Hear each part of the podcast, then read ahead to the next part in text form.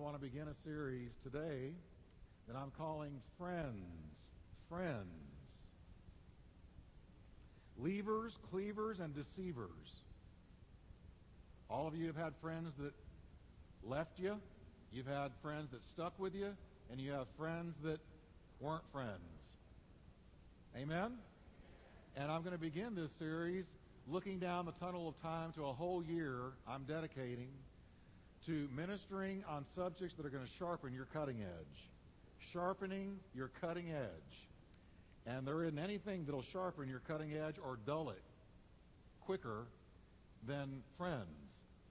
So let's look at Proverbs 17, verse 17. And here's Solomon writing about friends. He says, A friend loves at all times and is born, as is a brother, to stand by you in adversity. Watch that. That's talking about a true friend. A friend loves no matter what you're going through, no matter what you've done, no matter how good you look or bad you look. And they are born as is a flesh and blood brother to stand by you in times of adversity. Having close friends can be a wonderful blessing, but the wrong friends can be a curse for the righteous. So let's just pray right now and ask God, because everybody in here has friends. We all deal with people. We're all in relationships. And it matters who your friends are, particularly as a believer. So let's pray. Father, we just thank you that this series is going to begin a series on different topics all year long that are going to sharpen our spiritual walk. Lord, that by the end of this year we will shine, bringing forth fruit to the glory of God. I pray, Lord, over every friendship represented in this room. I pray for every relationship that is godly that you will super and doubly bless it. I pray, Lord, that if there are friendships that are hurting, dulling, endangering the spiritual lives of people in this room, that you will bring them to a gracious end. I'm asking, Lord, for the sword of the Spirit to come cutting here today and help us to discern what is good and what is bad. And we thank you for it in Jesus' name. Amen. Turn to your neighbor and tell him this sounds serious today. uh,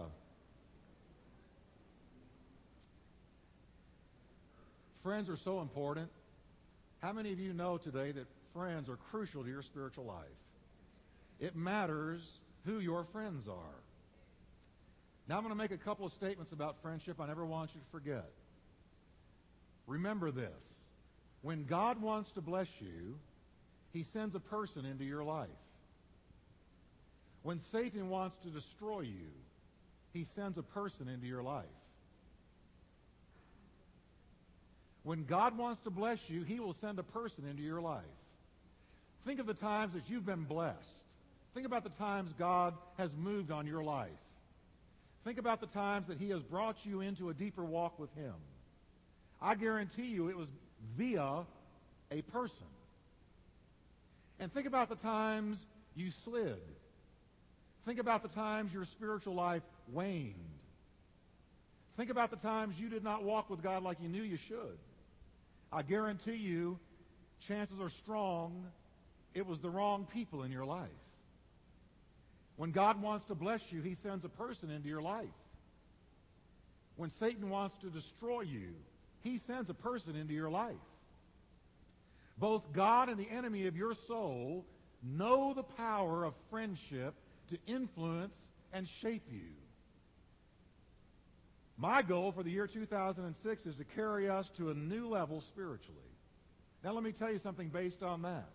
Where you are morally and spiritually at this time next year will depend on the strength of your devotional life and who your friends were. The secret to your success is hidden in your daily routine. The secret to your success is hidden in your daily routine and that includes who you're hanging out with. There are two words for friend in the New Testament. The first one is a term of endearment. It was used to refer to a tr- true friend with infection uh, or affection, phileo, a true friend with affection. Jesus said concerning Lazarus, he said, "Our friend, our friend Lazarus sleeps, but I go that I may awaken him." He used there the term of endearment, the term of friendship, affection. Conversely, James warned us in his letter, whoever is a friend, a friend. Now there he uses the word phileo. Whoever is a friend of the world is the enemy of God. Whoever whoever has a brotherly or friendship or attaching affection to this world has become the enemy of God. Powerful words. The second word for friend refers to a more shallow, emotionally uninvolved relationship. We would use the word acquaintance to express the same thought. Oh, he's an acquaintance. She's an acquaintance. A casual companion or a comrade. When Judas betrayed Jesus with a kiss, Jesus said to him, Friend, why have you come? That's very powerful because he didn't use phileo. He used the word that is expressing a, an acquaintance. It was very telling because in every other place where Christ referred to his disciples as friends, he uses the term of endearment. But there with Judas, he called him a casual acquaintance. He was distancing himself from Judas. One of the great proverbs on friendship says, Iron sharpens iron, so a man sharpens the countenance of his friend. The word countenance means, this really struck me. Countenance means the look on someone's face. The look on someone's face. Did you know that who you run around with, who you relate to, affects the look on your face? It affects the look on your face, your countenance, the look on your face. It either puts a look of joy, peace, and strength, or it etches out a hard, bitter, angry, and downcast look. You can tell a whole lot about who somebody is running around with by the look on their face. Have you ever noticed a teenager? If a teenager hooks up with the wrong crowd, one of the first indicators to a parent is the look on their face. They can go from peace and joy and strength and, and happiness. It can change. It can morph into one of anger, one of bitterness, one of rebellion, one of defiance, one of arrogance. And it, it is the reflection of who they're running with because who you run with, you catch their attitude. So, so we could change this and say, as iron sharpens iron, so a man helps chisel out the look on the face of his friend. That's what the Bible is saying. God is telling us that our friends have power that very few have friends affect and mold us for our good or bad. In other words, we become, we become just like those we run with. As a matter of fact, two things, two major things shape you. The God you worship and the people you run with. So it's very, very important who you call friend. Because we want countenances. Jesus said, let your light shine. Well, you know, God's greatest billboard is your face, your countenance. And if that were true right now,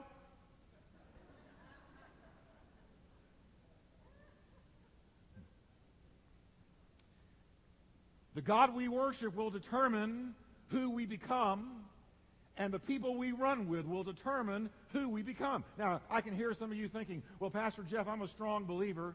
So I just get around people who aren't walking with God because I know my walk will pull them up. You're a fool. Your, lo- your walk will not pull them up. Their walk will pull you down. That's why God tells us, and I'm going to get into this in just a moment. That's why God is very clear that we are to choose friends wisely. One example of the influence of a friend is found in Proverbs 22, 24. Listen to this. Make no friendship. Make no friendship with a man given to anger and with a wrathful man do not associate, lest you learn his ways and get yourself into a snare. Now, I want you to notice this. That's exactly what happens with anybody who becomes our friend. Now, hear me on this one. Write this down. That verse just tells us exactly what happens with anybody who we call a friend. We will become just like our friend. We will learn their ways. We will learn their ways. And if their ways are evil, it snares us in the same thing. If their ways are godly, we will also learn from them, and that friendship will bring a blessing to our soul. I recall in the book of Acts, the disciples are brought before the Sanhedrin. And the Sanhedrin, it says they looked at them, and it says they knew that they were uneducated men, but then it says they took note that they had been with Jesus. How did they know they'd been with, what made them take special note that they had been with Jesus? Because they were with Jesus long enough that they took on his ways. They took on his mannerisms. He affected them and influenced them and pulled them up because Jesus could do that.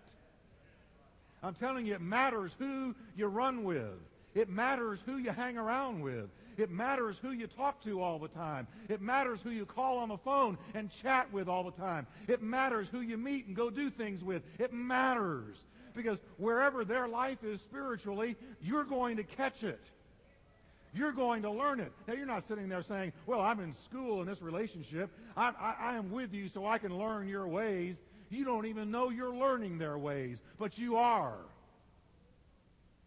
Solomon warned in Proverbs 12:26, "The consistently righteous man is a guide to his neighbor, but the way of the wicked causes other people to go astray."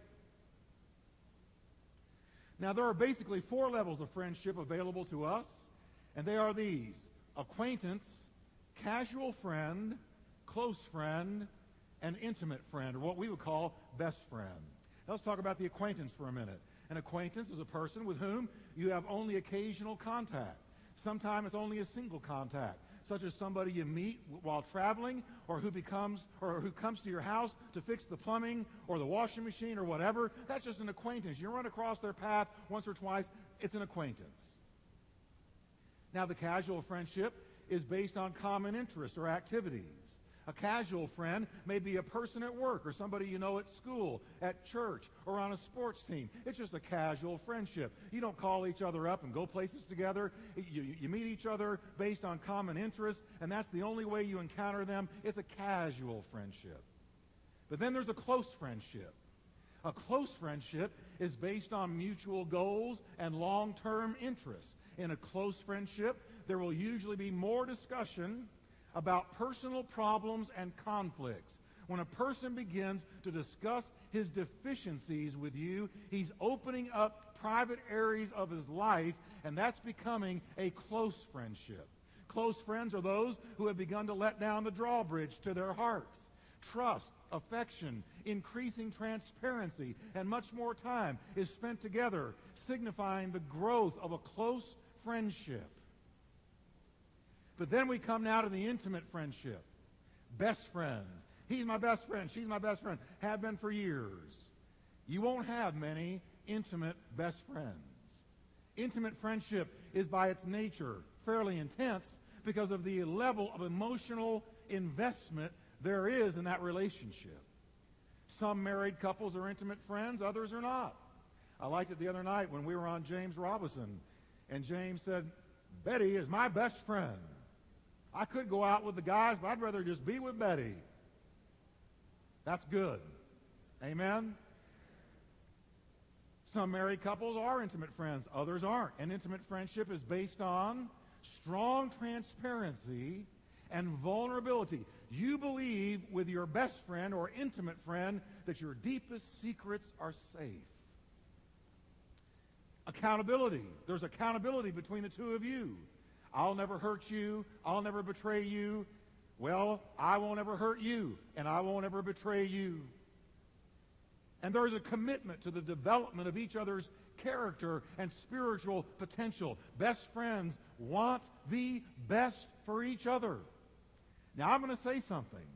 If you think you're in a best friendship, but that best friendship is damaging you, that person is not honoring your faith and you are having to compromise to be in it.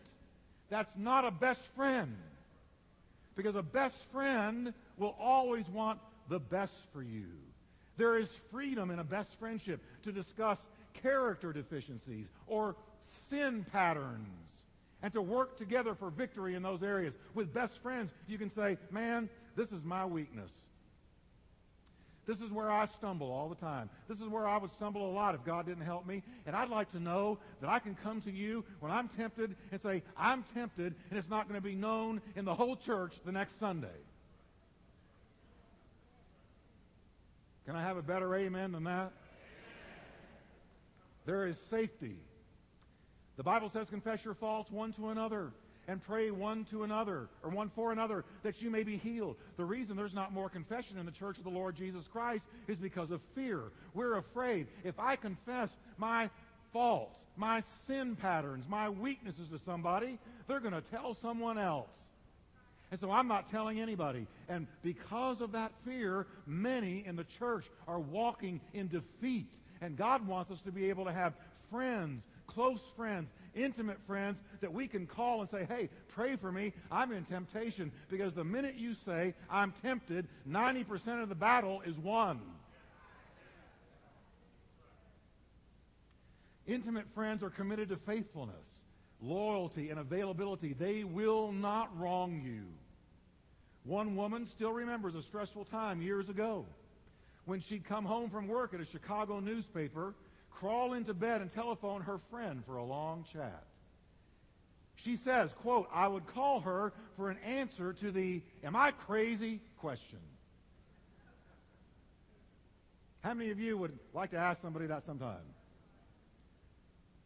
Or when I needed a reality check or wanted to know whether I was on the right track.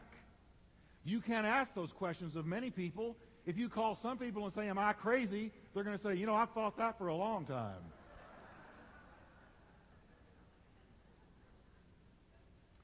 It has to be a friend who knows you well and is brave enough to risk telling you the truth. We all need somebody in our lives who love us but don't think we're perfect. So they're not shocked when you tell them you're not. The ancients wrote that a faithful friend is the medicine of life. The need to understand and be understood is very powerful. Without intimate friends, without the people who get us, life would be unbearably lonely. All of us need somebody who gets us. The strongest predictor of health in the lives of women, scientists are now saying, is the quality of her relationships. The scientific community has now found that friendships help women out of depression. They say that it's critical that women have at least one relationship with a woman friend in which they can totally be themselves. Take stress, for example. A big risk to your health is stress. Friends are great at reducing each other's frustration and anxiety, writes one author. A simple acknowledgement of the source of your stress. My boss is hard on me. My car is broken down. Is often enough to make you feel better. Just that you were able to dump your frustrations on somebody who will say after that, let's go get a cup of coffee. And I like that invitation, by the way. In fact, there's almost no aspect to your health, mental or physical, that isn't improved by a caring, empathetic friendship. A close friend is like a slightly flattering mirror. Now, the Bible is very clear about friendships as they relate to those who have made a profession of faith in Jesus Christ, those who call themselves Christian. For instance, Scripture teaches that we have no choice when it comes to acquaintances and casual friendships, the first two levels, with people who are not professing Christians. We have no choice. Paul said, I have written you in my letter not to associate with sexually immoral people. But I didn't at all mean the people of this world who are immoral, or the greedy and swindlers or idolaters. In that case, you would have to leave this world, become a monk, move to the mountains, join a monastery. Because that's the world we live in. But the first two levels of friendship, that's safe. Because you're not running with them. You're not spending time with them. You're not lowering the drawbridge and allowing those people into the deeper recesses of your soul. So they, their ways are not going to become your ways on those first two levels. It is not wise to forge close and intimate friendships with those who don't embrace Christ as their Savior and live it. I want to just emphasize live it. Because in America, everybody's saved. The Bible warns do not be yoked together with unbelievers. For what do righteousness and wickedness have in common? Or what fellowship can light have with darkness? What does a believer have in common with an unbeliever? Well, we all like football. We like sports. We like bowling. We like, uh, you know, many different things. We have common points of interest. That's not what he's saying when it gets right down to it. There is no plane, there is no ground for true intimacy of soul with a best friend or a close friend who is not saved when you are because you're in the light and they're in the dark. Now, I am not being elitist when I say that. I am not being holier than thou when I say that. Jesus told us this, and the apostles told us this so that our faith would not be corrupted. And I'm going to talk about corruption in just a moment. But when he says, don't be unequally yoked, what in the world does yoke mean? Yoking refers to two animals being placed in the same harness. I want you to picture, we've all seen it in movies, maybe in person, two animals harnessed, the same harness, two net braces, two things for their neck. They're both harnessed to the same harness. They're right next to each other. That's the idea when Paul says, don't be unequally harnessed together. Don't be unequally yoked with an unbeliever in a close or an intimate friendship when you're yoked to something, when those two animals are yoked together, where one goes, the other goes. When one stops, the other stops. What one eats and drinks, the other eats and drinks. And there's no difference with human beings. In the Old Testament, it was against God's law to yoke an ox and a donkey. You couldn't yoke an ox and a donkey together because they destroyed each other. The ox was obedient and submissive to the owner, while the donkey resisted, rebelled, pulled at the harness, and snapped at and bit the ox. They destroyed each other. And that's the idea. The picture is clear. You don't yoke together animals of totally different natures, and the same goes for human beings. If you're in the light and they're in the dark, they're going to pull one way, you're going to pull the other. They're going to eat one thing that you know you shouldn't eat, and you're going to want to eat something else. Finally, you're going to be at odds against one another. One of the two is going to cave. So you don't yoke together believers with unbelievers in close and intimate friendships. 1 Corinthians 15:33 says, "Do not be deceived and misled or led astray. Evil companionships, associations, crowds, corrupt and deprave good manners and morals and character." Hear this now. The Message Bible says bad company ruins good manners. The NIV says bad companions ruin good character. When it says that bad companions corrupt good manners, morals, and character, what in the world does the word corrupt mean? What does corrupt mean? The word corrupt is found in the New Testament many times. Couple of examples. 2 Corinthians 7 2. Paul declares, We have corrupted no man. Jude said of false teachers, But these men mock and curse at anything they don't understand, and like animals, they do whatever they feel like, thereby corrupting, corrupting their own souls. The word corrupt is powerful. And if the Bible tells me that if I hang around with the wrong people, it's going to corrupt my character, corrupt my morals, corrupt my walk with God, then what in the world does the word mean? Corrupt means to pine or to waste to shrivel or to wither, to spoil or to ruin, to wane, to destroy, to bring into a worse state morally and spiritually. A picture as a tree in autumn is stripped of its leaves and whose fruit withers. That's the picture of corruption.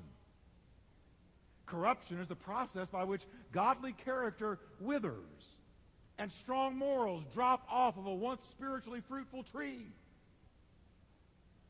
And the Bible says that happens by running with the wrong people. Wow. Give me a great big old me. I'm going to count to three and I want you to smile. One, two, three. We need to hear this because we can't shine for God running with the wrong people. We can't successfully walk with God running with the wrong crowd. We can't bear spiritual fruit if we're hanging around with people that are dragging us down. And so I say this in love today. We need this. I need this. You need this. We need to be selective about who we hang around with, who we fellowship with, who we open our hearts to. Come on, church.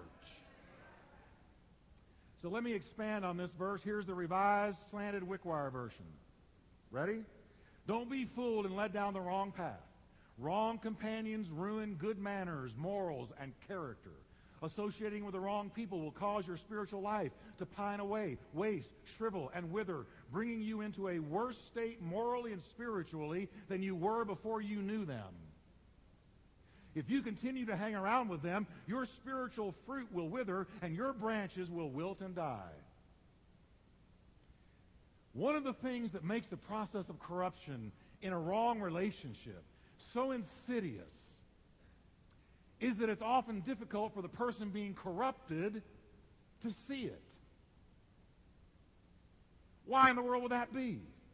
Because it doesn't take place but in in clear blacks and whites. It doesn't take place in clear blacks and whites, but in the world of pale shades of gray. It's stealth-like, growing slowly but surely like an unseen cancer of the soul. Corruption takes place in pale shades of gray. Because there may be chemistry with that wrong friend. A meeting of the minds, compatible personalities. You can assume God's in it. But just because you get along well with or like each other or experience mutual friendship attraction does not mean it's God. I'm going to read that one again.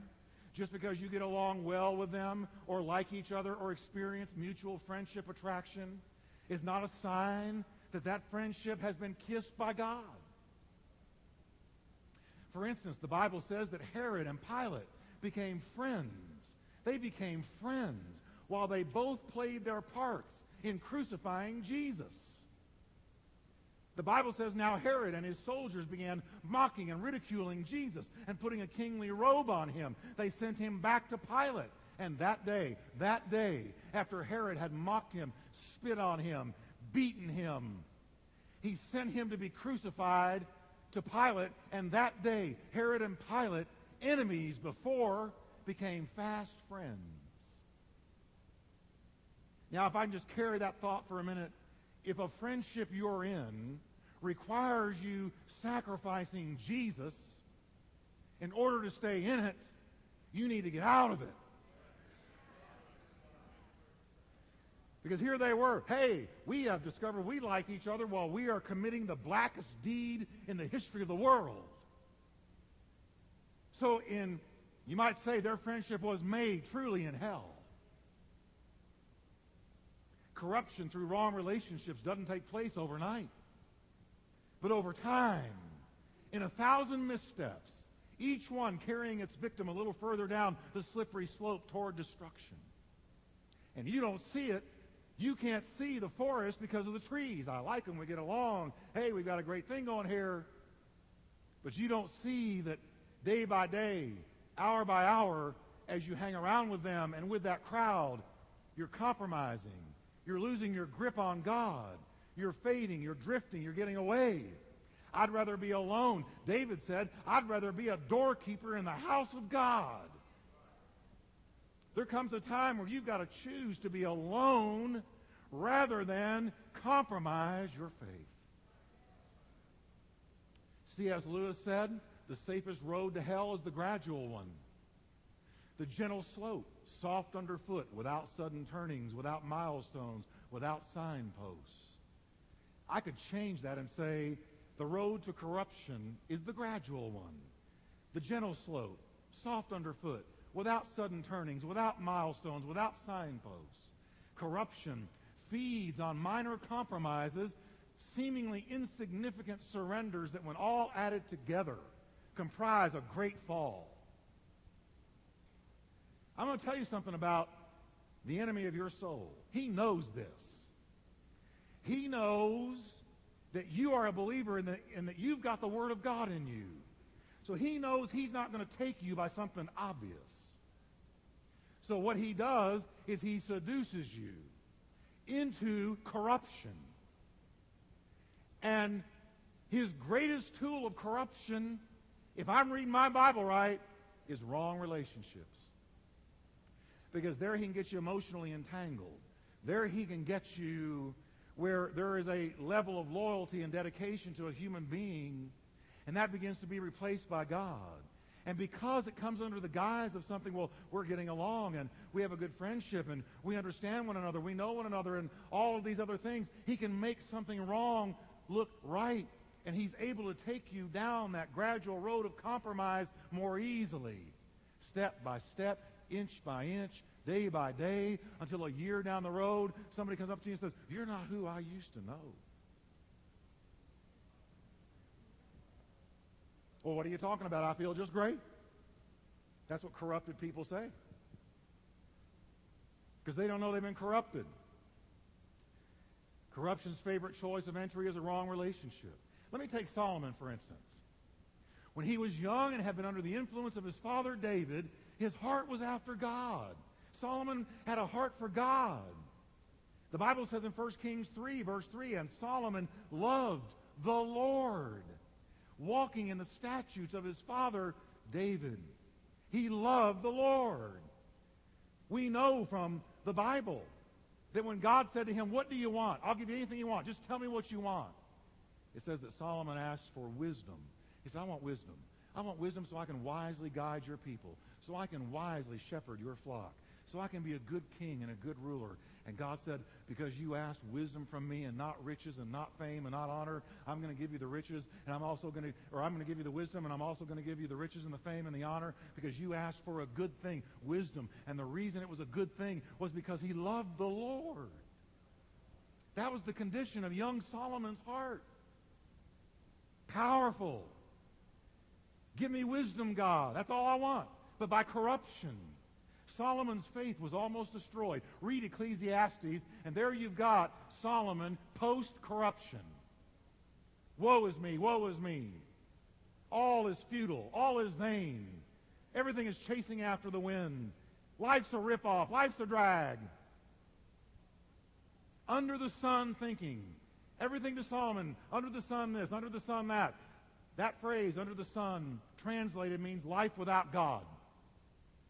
He had disconnected from God, so he was looking at everything through the eyes of flesh because he had undergone corruption. How did it happen? When Solomon was old. I'm quoting the Bible. For when Solomon was old, his wives, his relationships, his companions turned away his heart. Turned away his heart after other gods. Did it happen all on his own? No. Did it happen by some demon spirit attacking his mind? No. How was his heart turned away from God? Wrong relationships. Listen to where he went. His heart was not perfect with the Lord his God. I'm quoting the Bible now. For Solomon went after Ashtoreth, the goddess of the Sidonians, and after Milcom, the abominable idol of the Ammonites. Do you see what is happening here? This man who loved God, who walked with God, who prayed to God, with whom God communicated. This man is now chasing after idols that can't talk, can't see, can't hear, can't touch, can't do a thing for you. Wooden, dumb, stupid stone idols. How can this possibly happen? You know, we hear about the crash of someone's life. We'll say, I'm shocked. God's never shocked. Because if you had been God, you would have seen the process of corruption happening in that life. It's like termites in wood. I read recently about a couple who invited another family over to their house. True story.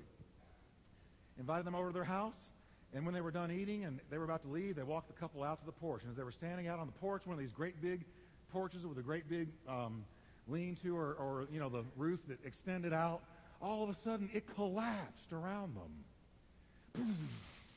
The The pillars fell. The wood crumbled. They were shocked. How could this be? It's a beautiful home. The next day, the story was told. They brought out an inspector, and he said, It's filled with termites.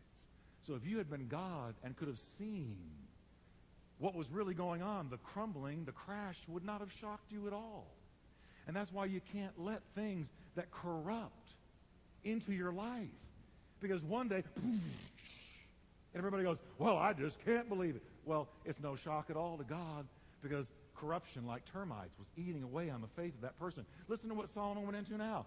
Then Solomon built a high place for Chemosh, the abominable idol of Moab, and for Molech, the abominable idol of the Ammonites. These are all false gods that God Almighty hated. And yet here is Solomon, the man of God, the man after God's heart, out there to these idols.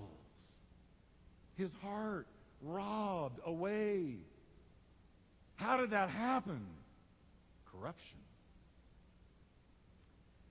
Notice the gods of Solomon's companions became his gods. Their ways became his ways. He began to worship what they worshiped. He learned their ways, and they became a snare to his soul. The Bible said if you hang around with an angry man, you're going to learn his ways, and you're going to start responding to adversity in anger just like him. You hang around with a drunk, you'll become a drunk. You hang around with a smoker, don't inhale too much. You hang around with somebody with a foul mouth, you're going to catch it.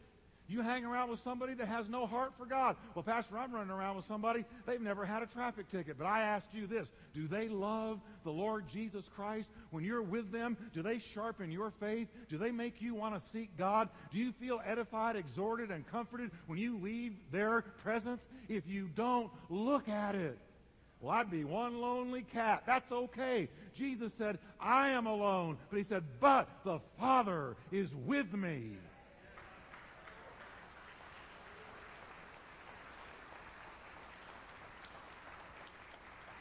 You know, I, I, I have three good friends in my life, male friends in my life, who, when we get together, we talk, we get down, we talk about, we'll, we'll talk about the things that tempt us, we'll talk about the things that we struggle with, we'll talk about the things of God. I never leave their presence, not ever, without feeling edified, exhorted, and comforted, and encouraged in the faith. We talk about our vision, we talk about all kinds of things that have to do with God. Now, if I was hanging around with somebody who every time I left from them, Every time I walked away, I was aware of having compromised my faith. I was aware of not having been who I really am.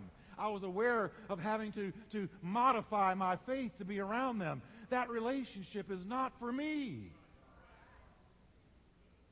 Now I'm going to give you a test. How do you recognize a, re- a relationship that is corrupting? How do you recognize a relationship that is corrupting? I'm going to share three quick things and I'm going to close today. Number one, if you're having to compromise long held Bible convictions to stay in it, that's a corrupting relationship. If you're having to compromise long held Bible convictions to stay in it, that's a corrupting relationship. If your relationship with God is less than it was before the friendship, if your relationship with God is less than it was before the friendship, that's a corrupting relationship. Third and last, if you're having, or rather, if you're involving yourself in activities that you once would have shunned, and they're not even convicting you like they used to, get out. Just get out. Well, I don't want to hurt anybody's feelings. Let me tell you something about people who corrupt you. Don't worry about hurting their feelings because at the right time and the right moment, the right hour, they won't blink at hurting yours. If they lie for you, they'll lie to you.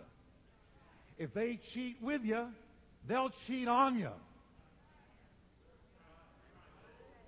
Come on, everybody.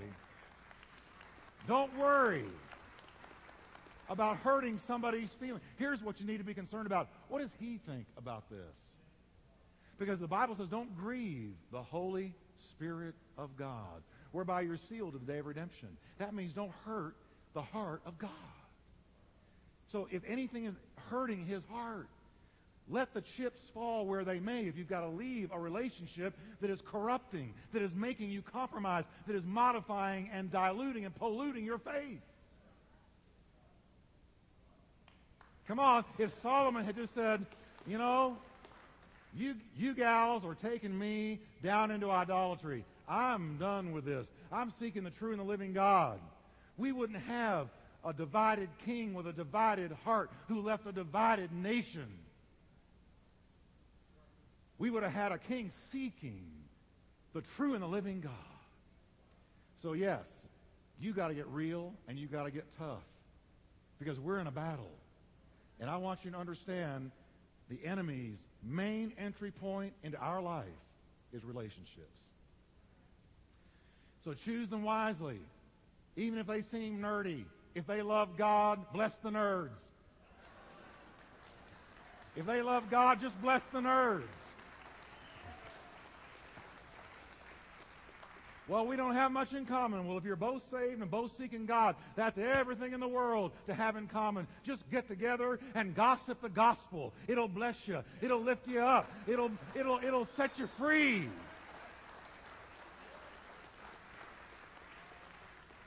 Let's stand together, can we? Now, here's what I'm hearing in my spirit. I want you to listen to me as we close. I'm hearing this in my spirit. Pastor Jeff, I'm already in too deep. I'm already in too deep. Because it could be a dating relationship.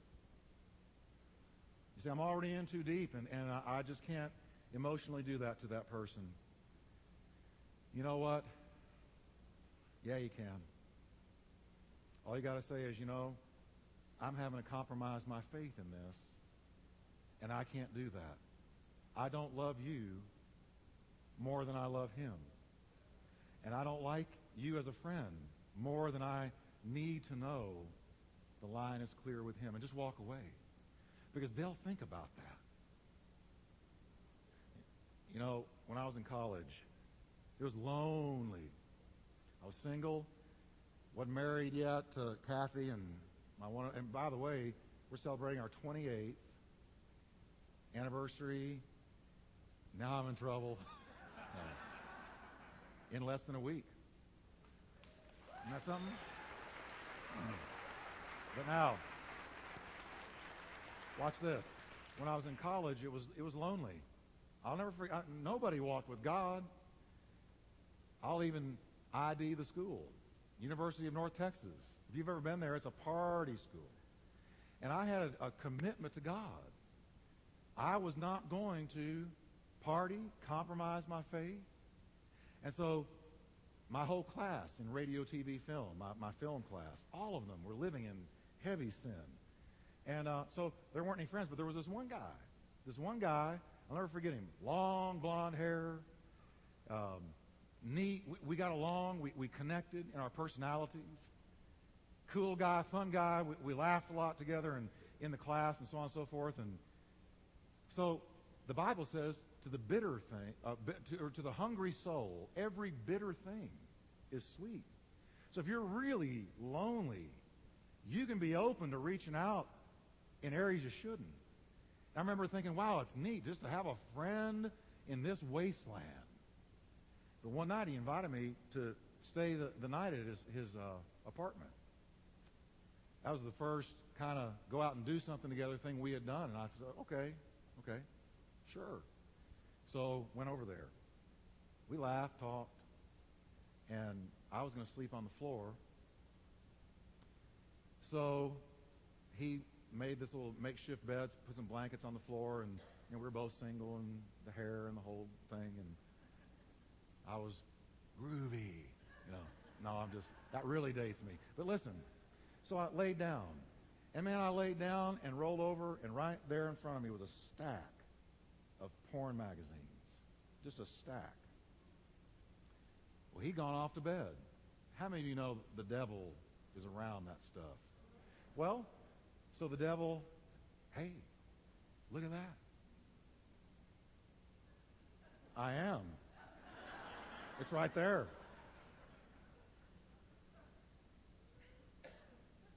Go ahead. He won't even know. And you know what I did? I thought, I know now he's not in any way walking with God. So I got up, went in there and said, Hey, I feel bad. What's the matter? I just feel bad. I'm going to go on home. Okay, man. See ya. I got out of there. And we never did anything together again. Because there was an understanding without it even being said. That was the problem. But now, let's just say I had hung around with him. This was one of his snares. You think if I'd hung around with him long enough, I wouldn't have started thinking, well, maybe it's not so bad. He's okay. And his snare would have become my snare. And then I would have had a snare to my soul, and I would have had to say goodbye to that friend.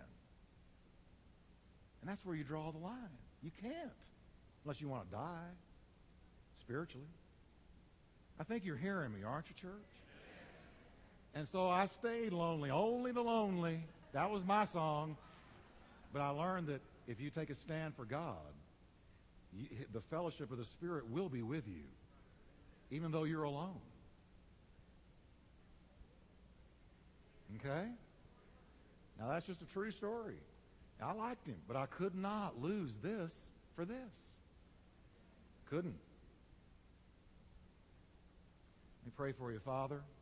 I pray for this congregation. I know the snare of friendships that are not of you and how they can so corrupt our faith slowly over time. And we lose that cutting edge. We lose the zeal.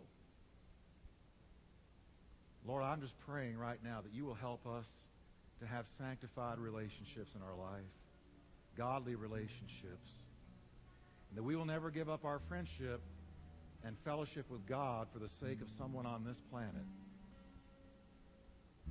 Now, I want you to take a minute. Say, Lord, even if I have to be alone, I'll fellowship with you.